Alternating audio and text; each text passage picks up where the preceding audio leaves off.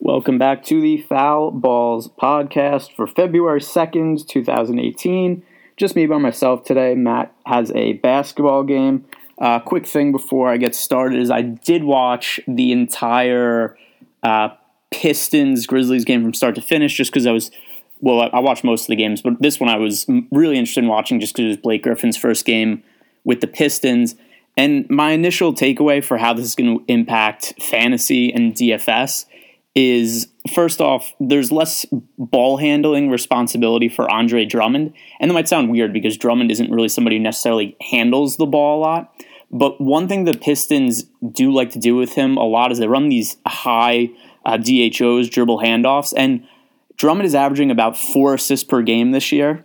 And easily a career high for him. And it's all it all comes off those high dribble handoffs where he stands in the high post, he hands the ball off to shooters, and they hit shots. There was a lot less of that today with Blake Griffin on the team. He facilitates a lot of the offense. He was kind of running in a Ben Simmons type role in terms of being the power forward, but kind of really the point guard, bringing the ball up a lot. Uh, really, a lot of the offense ran through him. And the other thing that I noticed with him is that he was really pushing the pace a lot. So the Pistons are, well, at least off the top of my head, they're one of the slower paced teams in the league. I'll bring that up really quick. Uh, but from the eye test, at least, it seemed like they play at a slightly faster pace with Griffin in the game. So I think that this is going to be something that we could take advantage of in DFS over the next couple weeks, where I think that a lot of games that the Pistons play in are going to be higher scoring and higher pace than we're used to. Detroit is currently uh, 21st in pace coming into tonight. And I think that we're going to see them probably like above average-ish the rest of the season. So it's going to make a difference. There's going to be more possessions, more higher scoring games, and that'll definitely have an impact on the teams that the Pistons are playing the rest of the season. So I think that'll be something to exploit over the next couple weeks. Uh, but getting into the nine game slate for tomorrow, uh, a lot of injuries as per as per usual for the bigger slates. Uh, first game, Indiana Pacers at the Charlotte Hornets. From the Pacers side of the game, guess what? Miles Turner is questionable to play. If the Pacers have played probably like 55 games or something this year, I think Miles Turner's been questionable for 40 of them. He's questionable almost every single game. I figure that if he plays in this one, he has knee soreness. They'll probably limit his minutes a little bit. If he's out, then I think Domantas Sabonis and Thaddeus Young are both fine plays. Sabonis the preferred option, not an ideal matchup against Dwight Howard, but still Sabonis at 6100. He averages about 31 and a half fantasy points as the starting center. So I, I think that that is a decent enough price tag for him, playable in cash games and some upside for GPPs. Uh, that is contingent on Miles Turner being out. I think that Victor Oladipo, 8600 that's a fair price for him. I'm not necessarily super excited to roster him at that price, but I think that he's usable if he fits into a lineup. From the Hornets side of the game, Dwight Howard is at 9,200. That's a fair play. The Pacers are bottom five in the league at allowing fantasy points to centers. And regardless of re- whether it's really Miles Turner or Domantas Sabonis, it doesn't really matter. Both of them have struggled on defense this year. I think it would be a good matchup for Howard either way. Howard has something like 16 consecutive double doubles, or oh no, he has because he had the one eight thirteen. Uh, he has yeah, it's like 11 double doubles in a row. He's just been really consistent. He's scored at least 39 fantasy points in 10 games in a row. So a lot of a lot of floor there. There's a decent amount of ceiling as well. Uh, Kemba Walker, it's a bit too high of a price for him. The Pacers have done a good job defending point guards this year. Uh, the other guy who I think could be worth rostering, assuming he starts again, is Frank Kaminsky. Um, Marvin Williams missed last game, and Kaminsky started in his place. Kaminsky didn't really light the world on fire, but he played 30 minutes, finished with 20 fantasy points. But that was kind of a floor game for him. If that's the worst possible outcome from at 4,700, definitely take it. And he definitely has 30 plus fantasy point upside as well. So I think that he is a fine value play. The next game here is the Lakers at the Nets. Uh, revenge game for D'Angelo Russell. And I'm sure that there's going to be people who are going to want to play him for that narrative. He had a pretty big game the last time out, but still the minutes are pretty restricted. I'll get to him a little more when I talk about the Nets side. The Lakers side here, we just have this issue where the minutes are so spread out for all these guys. Uh, I think Julius Randle makes sense as a GPP play. The Nets are very bad against centers. Randle has the most upside of anybody on the Lakers. He has scored over 31 fantasy points in four of his last five games, and the minutes are a little more consistent now than they've been earlier in the year. But it, it's still not anything I'd feel comfortable trusting him in cash, but plenty of upside there. So Julius Randle, I think, is a fine GPP play at 6,700. So from the net side of the game now, we have Caris LeVert is expected to be back. We have D'Angelo Russell playing now. So I just don't think there's anybody on the net side of the game that's a particularly good play. Russell's also priced all the way up to 6,500. So I'm sure a lot of people are going to look at his last game and say like, "Oh, D'Angelo Russell, 37 fantasy points, he's back." We only played 16 minutes. So if Russell's going to play 16 minutes at 6,500, there's just not a lot of upside there. I think maybe because against his former team, they'll let him play 20 to 22 minutes. But the Nets aren't playing for the season. They're playing for the future. They're they've they've been very care, uh, careful with Russell's minutes. They're going to keep being careful with him. I, I think that the price is too high, especially for the expected amount of minutes that he's going to play. So the next game here is the Atlanta Hawks playing in Boston. Very tough matchup for them. Boston, uh, let's see, where are they? In, are they still number one in defensive efficiency? They've been number one for most of the season, and they are still number one to Spurs number two. So Atlanta, we have Dennis Schroeder is questionable with a, a shoulder injury. He left late last game. It's kind of hard to know how serious the injury is because the, the Hawks were also down by about 20 points with three minutes left when he got dinged up and came out of the game. So was he coming out of the game because he was injured? Was he coming out of the game because it was a blowout? Was a little bit of column A, a little bit of column B? Don't really know. So it's it's I don't really have a good read on whether I expect Schroeder to play or not. We'll just consider him 50-50 for now. If he can't play, I'm guessing Malcolm Delaney starts at point guard at 3600. Not really an exciting play. Maybe worth taking a punt on him in a GPP or a cash game but he wouldn't be a core play for me. Uh, Kent Bazemore's at 6,000. He sees the biggest usage bump with Dennis Schroeder off the floor. Usage rating around 27% without Schroeder. Just the issue is 6,000 is a little expensive for Bazemore and a really tough matchup, and there's a lot of blowout risk here if Schroeder isn't able to play. So the Celtics side of the game, Celtics also dealing with a lot of injuries. We have Kyrie Irving is questionable. He missed last game. We have Marcus Morris is questionable. He left during last game with an injury. So if we have no Kyrie, I think that Terry Rozier, his price has gone all the way up to 6,600, but he would still be a usable play. There is some blowout risk here, but he should still get in some minutes. We saw Rozier really blow up against the Knicks, had a triple double, scored just under 60 fantasy points, so still plenty of upside in him at 6,600. And it's a plus matchup for him, regardless of if he's facing Dennis Schroeder, if he's facing Malcolm Delaney.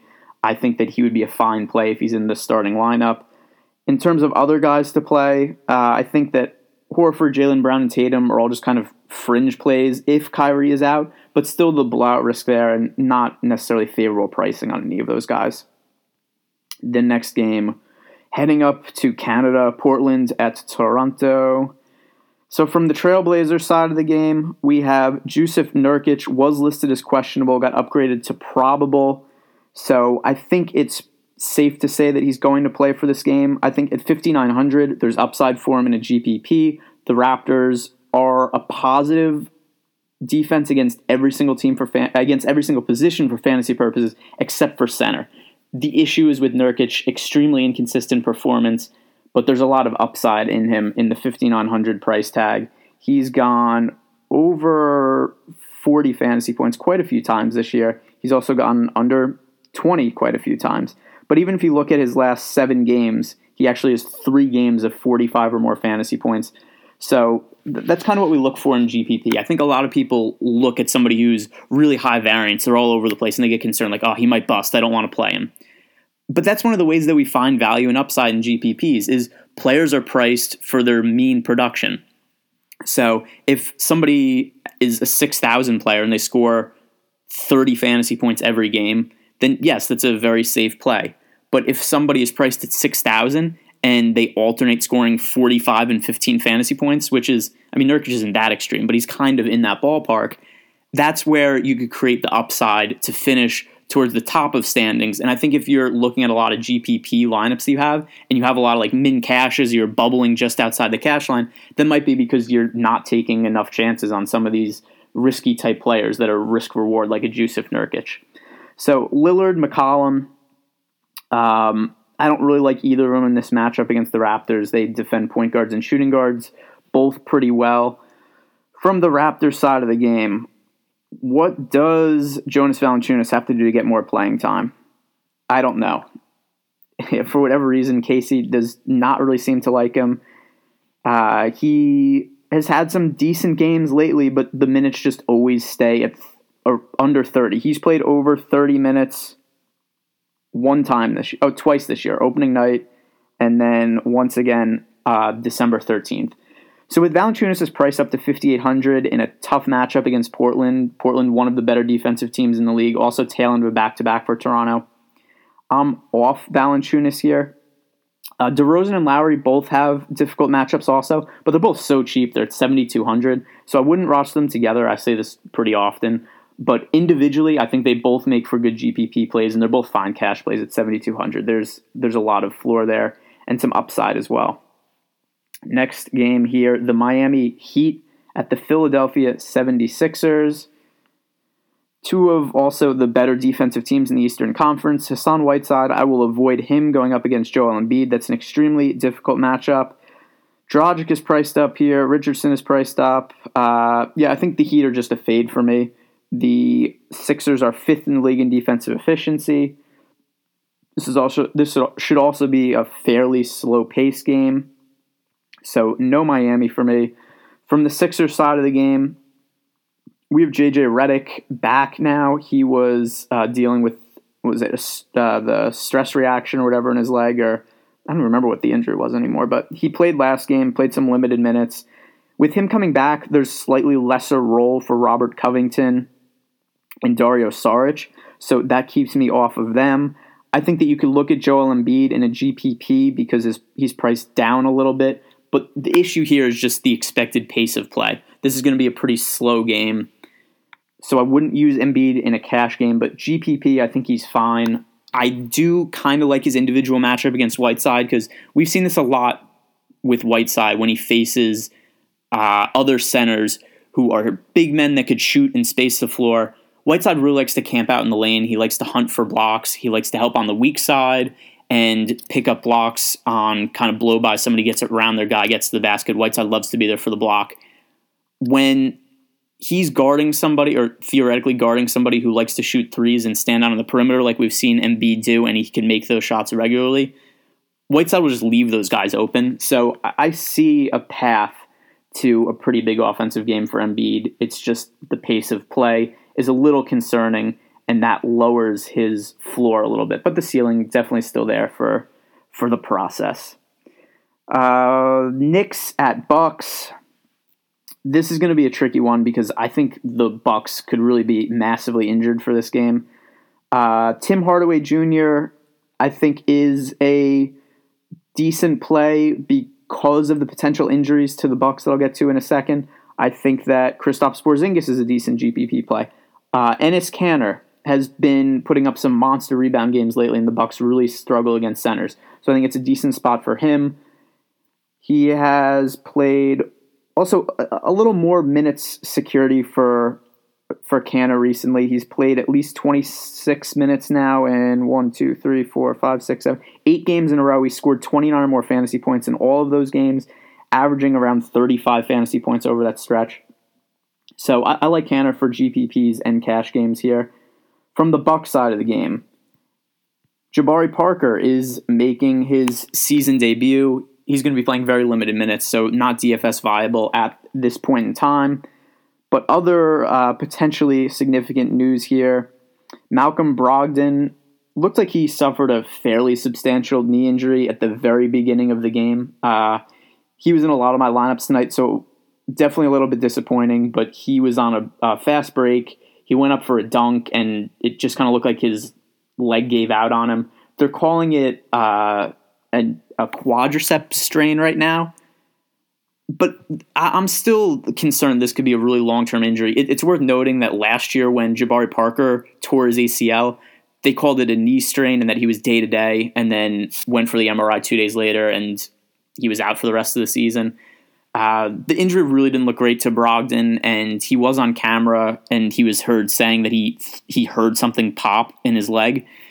So I, I think this is going to be a long term injury for Brogdon. He almost certainly isn't going to play tomorrow. Other injury news here Eric Bledsoe missed tonight's game. He's questionable to play with the ankle soreness. And then something else to keep an eye on is that uh, Giannis came out of the game with about three and a half minutes left tonight. He was walking a little gingerly off the floor. Maybe it was the knee soreness, which he missed a couple games with a couple weeks ago. It could also just be that the game was a 20 point game at that point in time, so he was maybe just a little disappointed with bad body language, but he didn't look totally healthy for me coming off the floor. So even though he's not on the injury report right now, I wouldn't be surprised if we see an update tomorrow morning that he's questionable to play, or even him being ruled out with this being the tail end of a back to back and him potentially not being at full health. And then obviously, if there's no Giannis, there's no Bledsoe, or even if there's just no Giannis and there is Bledsoe, there's going to be a massive amount of usage going to Middleton tomorrow. So that would be something to keep an eye on. That is assuming that uh, Bledsoe and Giannis can't play. Uh, this will just be an injury situation we're going to have to keep an eye on. And then the other thing also is if Bledsoe sits with Brogdon out, I'm not really sure what they're going to do at point guard. Uh, I know that Dellavedova is going to probably end up starting, but I don't know how many minutes they're going to want to play him. I don't know what his what his role is going to be there uh, but he could make sense as a value play at 3,700. This is, I mean, just a lot of injuries, a lot of significant injuries from the Bucks, so real potential source of value there. Next game, the Utah Jazz heading to Phoenix. Uh, Ricky Rubio has played significantly better since Rudy Gobert came back. We now have one, two, three, four, five, uh, five of his last six games over 30 fan- at least 30 fantasy points for Ricky Rubio. The minutes are up. So I, I feel pretty good rostering Rubio in a plus matchup against the Suns.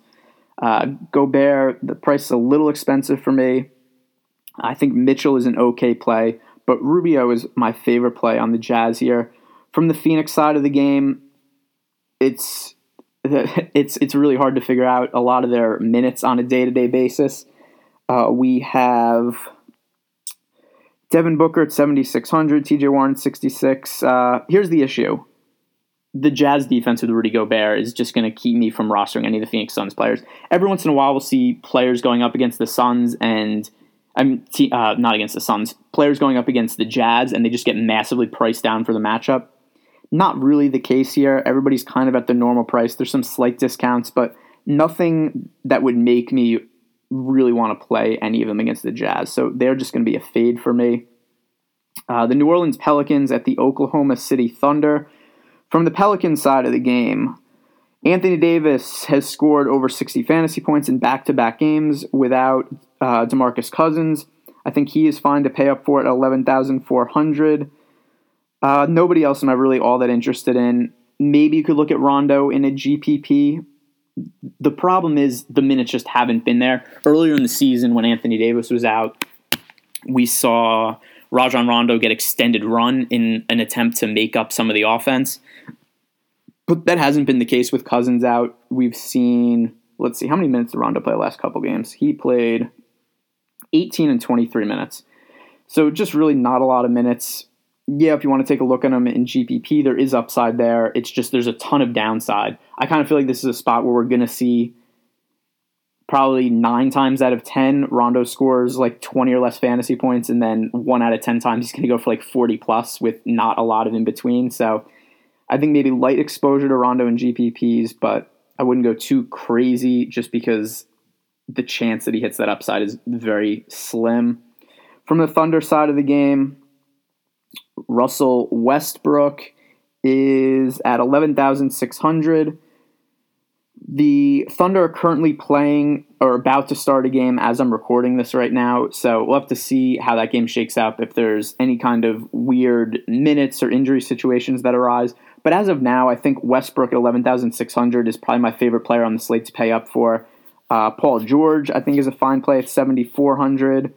And then maybe you could take a look at Steven Adams at 6,600, but nobody outside of Westbrook that I really want a ton of exposure to.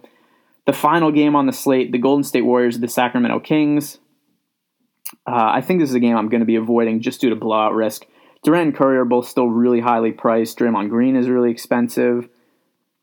And the Warriors, 13 point favorites, the largest on the slate. From the Kings side of the game, Zach Randolph, Costa Koufos, Garrett Temple, uh, George Hill, Vince Carter. We have no clue who's resting. I would assume somebody's going to sit. We do know that Joerger had said a little while ago that he was going to be resting two to three veterans for every game going forward. They didn't rest any veterans last game, but Joerger was also not coaching the game. He's dealing with some kind of illness. So I, I do expect them to get back to resting veterans. And with this being a really late start, I'm very fearful that we're not going to know who's in or who's out prior to roster lock. And with all the blowout risk in this game, I, I think that the prudent strategy is just just to avoid it and look other places. There's nine games on the slate, so there's there's spots where we have more consistent minutes and production that we could target. So that is it for the slate. You could follow me on Twitter at GErenbergDFS. Matt is not here, but you could still follow him on Twitter anyway. His Twitter handle is at Preaching Sense. Hope everybody has a good weekend, has fun watching the Super Bowl, and we will be back. Uh, I don't know if we'll record on Sunday night actually because it's the Super Bowl. Uh, maybe I'll just do one by myself, but or maybe Monday morning. I'll, I'll do something for Monday, and then we'll be back at regular schedule next week.